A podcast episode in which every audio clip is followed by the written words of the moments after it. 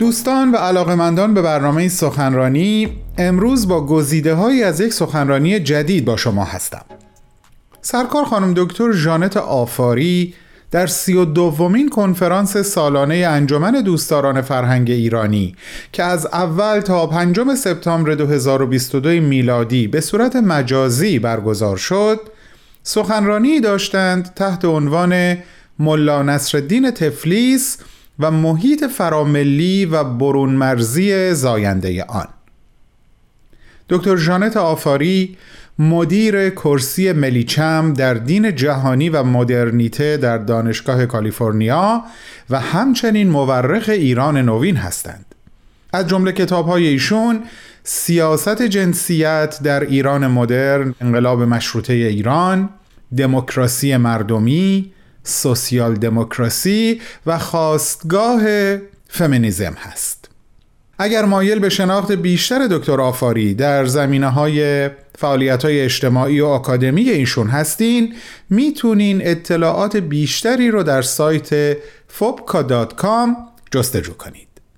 همکاران من گزیده ای از صحبت های خانم دکتر را در چهار قسمت برای شما آماده کردن که در این لحظه به اتفاق شنونده اولین قسمت خواهیم بود.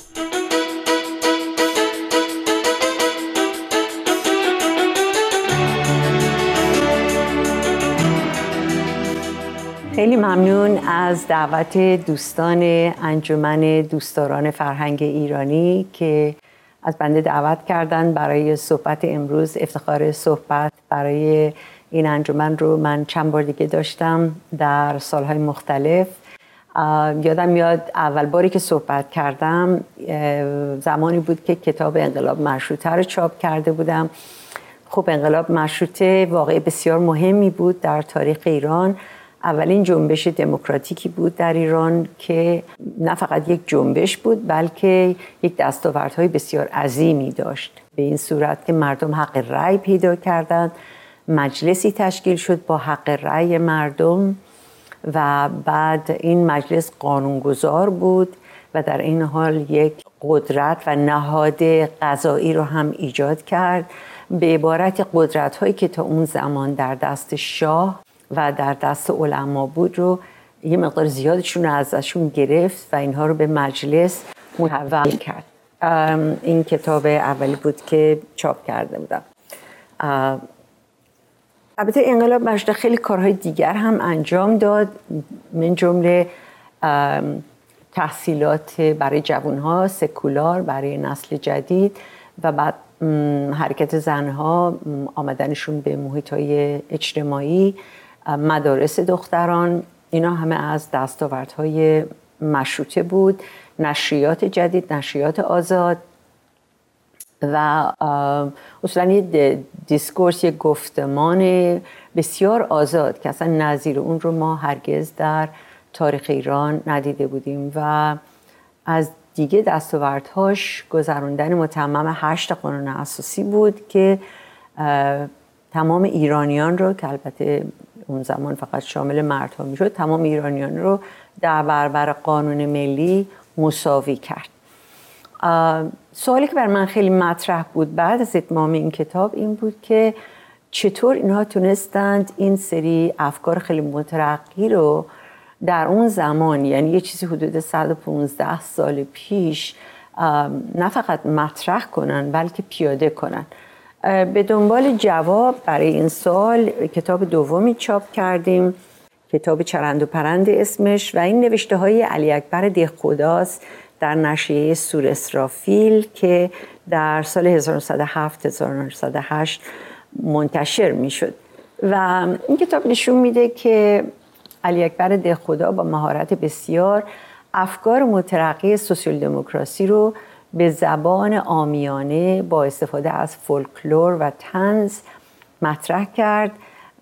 مسائل مثل حقوق زنان، حقوق روستاییان، تحولات ارزی، جدایی دولت و مذهب. تمام اینها مسائلی بود که به زبان تنز علی اکبر خدا مطرح کرد و از این طریق توانست که واقعا یک تحول بسیار بزرگی در اون زمان به وجود بیاره. از نظر تفکر.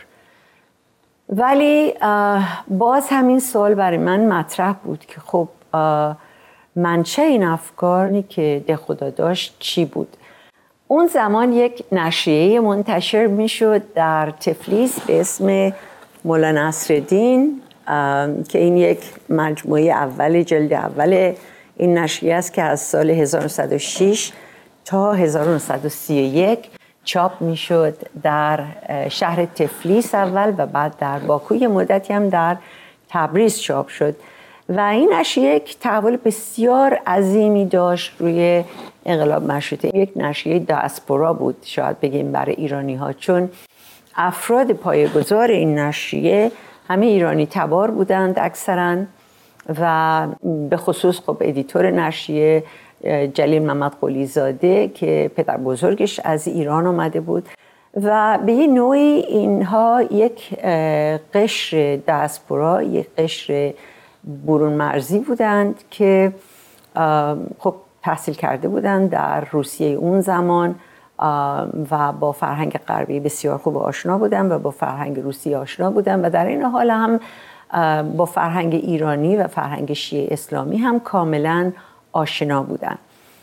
و معمولا این نسل خیلی متفکرانشون خیلی چند زبانه هم بودن. یعنی فارسی می‌دونستن آذربایجانی خب صحبت می‌کردن زبانشون بود. عربی می‌دونستن روسی یاد گرفته بودن. خیلیاشون ارمنی هم راحت صحبت می‌کردن و ترکی. ترکی خب که نزدیک به آذربایجانی. بنابراین به یه صورتی خیلی در کوران این افکار جدید اون منطقه بودن. افکاری که از استانبول می اومد و یا افکاری که در مسکو و غیره مطرح می شد و بنابراین رفتم دنبال این که این نشریه رو به نگاه کنم و تحلیل کنم و ببینم این نشریه چه تحلیلی چه اثری روی انقلاب مشروطه داشت.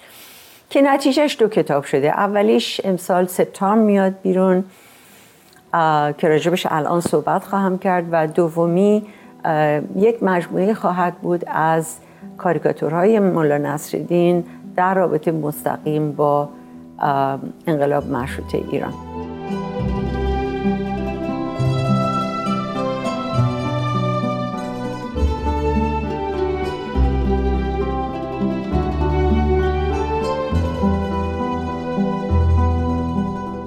دوستان گرامی ما در حال شنیدن گزیده ای از صحبت خانم دکتر جانت آفاری هستیم که در سی و دومین کنفرانس سالانه انجمن دوستداران فرهنگ ایرانی سخنرانی داشتند تحت عنوان ملا نصرالدین تفلیس و محیط فراملی و برون مرزی زاینده آن.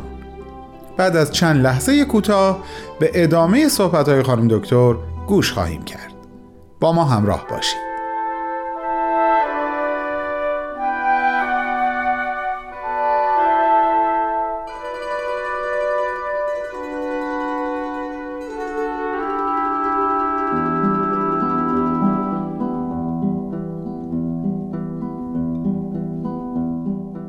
اگر اجازه بدین من دیگه بقیه صحبتم رو برگردونم به اهمیت این نشریه مولا نصرالدین.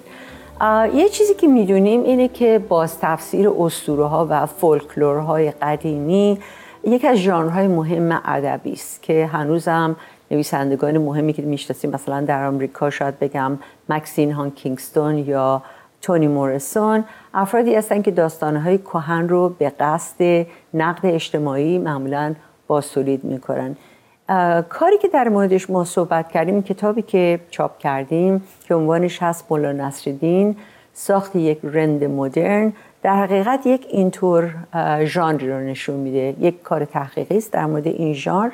در میان آذری زبانهای قفقاز جنوبی. این منطقه زمانی بخشی از ایران بود همینطور که می‌دونید. ولی در اوایل قرن 19 هم در نتیجه جنگ هایی که بین روسیه و ایران به وقوع پیوست شامل روسیه شد. البته الان این منطقه رو ما به عنوان ناحیه می‌شناسیم که کشورهای آذربایجان و ارمنستان و گرجستان درش هستند اعضای هیئت مدیر این نشریه مهمترینشون یه ده هنرمند و نویسنده و روشنفکر بودند که بسیارشون همچون که گفتم ایرانی تبار بودند. و برخشون ترک تبار بودن و برخیشون هم آرتیست که با نشریه کار می‌کردن آلمانی تبار بودن. این گروه به اصطلاح دیاسپورا با هم جمع میشن و این نشریه رو به وجود میارن. بنیانگذار نشریه و سردبیرش جلیل محمد قولیزاده است که نویسنده و نمایشنامه نویس و معلم بود و همسرش حمیده خانم جوانشیره که از نیکوکاران آذربایجان و همینطور از اولین فعالان حقوق زن بود در اون زمان. دیگه افرادی که با این نشر کار کردن میرزا علی اکبر طاهرزاده صابره که یک شاعر به نامه و یکی از بنیانگذاران انقلاب ادبی در آذربایجان عبدالرحیم بیک حق وردیوف که یک نمایشنامه نویس استثنایی بود و نماینده اولین مجلس دومای روسیه شد. محمد سعید اردوبادی بود که به ایران اومد و حوادث انقلاب مشروطه رو به اصطلاح مطرح می‌کرد و میفرستاد برای نشریه مولا نصرالدین. و به خصوص دو نفر نقاش آلمانی تبار گرجستانی اسکار شمرلینگ و یوسف روتر و همطور بعدن هم عظیم عظیم زاده که اینها بنیانگذاران هنر کاریکاتور شدند در آذربایجان. این هفته نام 8 و 12 صفحه داشت ولی عملا بیشترش هم کاریکاتورهای رنگی بودن. الان همطور که گفتم خدمتتون اینطور چیزی بود می‌بینید که مثلا این فرض کنید یکی از شماره هاش بود و به نظر ما اون چیزی که خیلی نقش کلیدی داشت در موفقیت این نشریه این بود که یک استفاده خلاقانه که انجام داد سردبیر از نقش رند نقش کاریکاتور فولک مولا نصرالدین. خب فولک مولا نصرالدین که ما به عنوان مولا نصرالدین می‌دونیم و ترکا به عنوان نصرالدین حجا ازش اسم می‌برن سابقه خیلی قدیمی داره. داستانهای مولا نصرالدین برمیگردش به شاید هزار سال پیش. عرب ها هم به عنوان جوها ازش صحبت می‌کنن. این داستان ها جمع میشه بعدها و در اوایل قرن 19 چاپ میشه که به ترکی چاپ میشه و بعد به فارسی چاپ میشه. باید اینم بگم که داستان ها مواقع بسیار متعددی دارن. یعنی یک کرکتر نیست که مولا نصر دینه بلکه یک کرکتر می‌سازن که اسمش میشه مولا نصر دین و تمام این داستان های ابله فرزانه رو درش میگنجونن که مجموعه است که به اصطلاح ما می‌شناسیم. و اهمیت این کرکتر ابله فرزانه این است که یک کرکتر مرز شکنه یعنی مولا نصرالدین اندیشه ها و اخلاق های مرسوم رو میشکنه درویی واقعیت های اجتماعی رو نشون میده مذهبیون رو به سخره می‌گیره اشراف رو مسخره می‌کنه و همینطور پادشاهان و افراد مستبد رو مورد مسخره قرار میده و بنابراین مرزها رو میشکنه.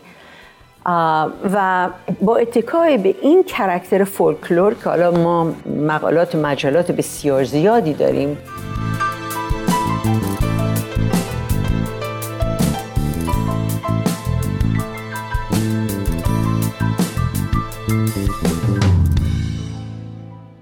شنونده های عزیزمون این بود اولین بخش از گزیده صحبت های خانم دکتر جانت آفاری از سخنرانی تحت عنوان ملا نصرالدین تفلیس و محیط فراملی و برون مرزی زاینده آن.